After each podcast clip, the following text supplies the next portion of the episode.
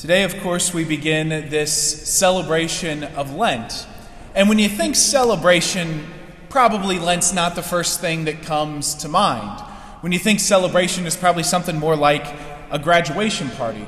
And I just thought of this. I got my first graduation party invitation for this coming spring, which, you know, uh, who knew it was already that time, but, but here we are. Because when you think like a, a, a graduation party and the celebration that that brings, you think a handful of things. The first thing you think is all the, the great food that's there. You think about the great feast, whether it's pulled pork, whether there's fried chicken, whether there's burgers and hot dogs. Like at a graduation party, there's normally more food than any single group of people could ever, ever eat. And that's just the way it is this abundance of food at that celebration. But in our celebration of Lent, that's not really the case by any stretch of the imagination. It's actually the opposite supposed to eat less, supposed to fast, supposed to feel the hunger of fasting. Different sort of different sort of celebration. And then of course at a graduation party there's normally so many people that come up to see the graduate that they can barely even like catch their own thoughts. That there's family and friends as far as the eye can see, there's people to talk to, people to catch up with. But our celebration of Lent is supposed to be one of silence and we just heard in the gospel is one where we're supposed to go to the inner room, lock the door, and pray to the Father in secret. To not seek out other people, to not seek a grand celebration, but to actually seek the Lord in the silence of our hearts. Again, a bizarre sort of celebration. And then, of course, at a graduation party, the graduate receives gifts out the wazoo, right? There's people giving them all sorts of money, all sorts of nice things. They get scholarships. And of course, our celebration of Lent is very different. You're not supposed to get anything, you're actually supposed to give stuff away. Almsgiving is one of the parts of Lent that we just heard in the gospel. When you give alms, do not blow the trumpet, but give it in secret. That this isn't the time of receiving, but the time of surrendering what we have to those around us. And then, of course, at a graduation party, there's all these accomplishments, right? Uh, if there's a varsity letter, or if there's scholarships that were received, or any honors that the, the graduate earned, they're placed on display, kind of like a little, a little shrine. We acknowledge what people have accomplished. In our celebration of Lent, what do we acknowledge? Our sinfulness. Rather than recognizing that we're accomplished or that we've done certain things, this celebration of Lent is one where we say, I've sinned.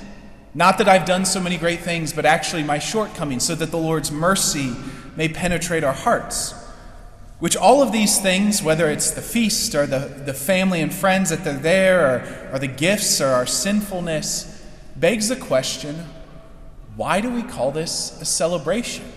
What is there to celebrate about Lent? It actually seems like all the worst things that we try to avoid for all the other weeks of the year. What are we, what are we celebrating? Because it really seems to put us in contact with the worst parts of humanity. We're supposed to be put in contact, in contact and face, face to face with our own sinfulness. Not always the most pleasant experience, not the one to celebrate. We experience our own hunger, our own lacking, and then we know we're in solidarity with those who don't have food. The problems of world hunger lived out in our stomachs. Fasting today, we all experience this. Or even to be fasting from pleasures. As we're, as we're fasting, we have we recognize our own addictions. Maybe it's an addiction to a phone or to TV or to, to whatever it may be, or just to food, that we realize our own brokenness it puts us in connection, it puts us in relationship with the worst parts of humanity. Even in giving alms, we recognize all the problems that the world has. The collection today throughout the church, every Ash Wednesday, is to support the church in Eastern and Central Europe. How important is that today when all the things that are happening in Ukraine, right? We remember all the terrible things, all the atrocities, all the civilians that are losing their life in the church's work to bring some sort of sense of redemptive suffering to that part of the world. This celebration of Lent and prayer and fasting and almsgiving almost gives us a sense of the hardest things of life, the worst parts, the most difficult things to bear. And as we get in touch with that reality, as we get in touch with our own sinfulness, with our own lacking, with the problems that the entire world faces, we have this option of just recognizing how bad things are or allowing the love of Jesus Christ to enter those moments. Either we just kind of get overwhelmed by what's happening, we get overwhelmed by our own brokenness or the things happening in the world, or or Lent gives us the opportunity to remember that Christ is victorious. It gives us this opportunity to be in touch with the worst things in the world and to know that Jesus Christ has definitively dealt with them. That Christ really has taken on evil to himself. We're going to get that in the gospel this Sunday with Christ's temptations in the desert. That he's faced all of the worst things that evil has to offer and he's victorious. Hopefully, our Lent puts us in touch with Christ. Hopefully, our Lent, if we're fasting, it's not just to lose a few pounds or to just prove that we're disciplined and we're able to do it, but it actually puts us in touch with Jesus Christ who's done all this, with Jesus Christ who really can forgive our sins, who really can save people whose country is torn apart by war, or who really can provide for the needs of the poor, or even Jesus Christ who, in our silence and our struggle to pray, can help us and send the Holy Spirit to guide us. And it's when this Lent is put in touch with Christ that we realize that it actually is a celebration. Because it removes all of those things that vouch, are those things that vie for our attention and our addictions and whatever else happens, so that we can see Christ. If we can see Christ this Lent, if we can meditate on His Word and allow His grace to fill our hearts, then we'll recognize real joy.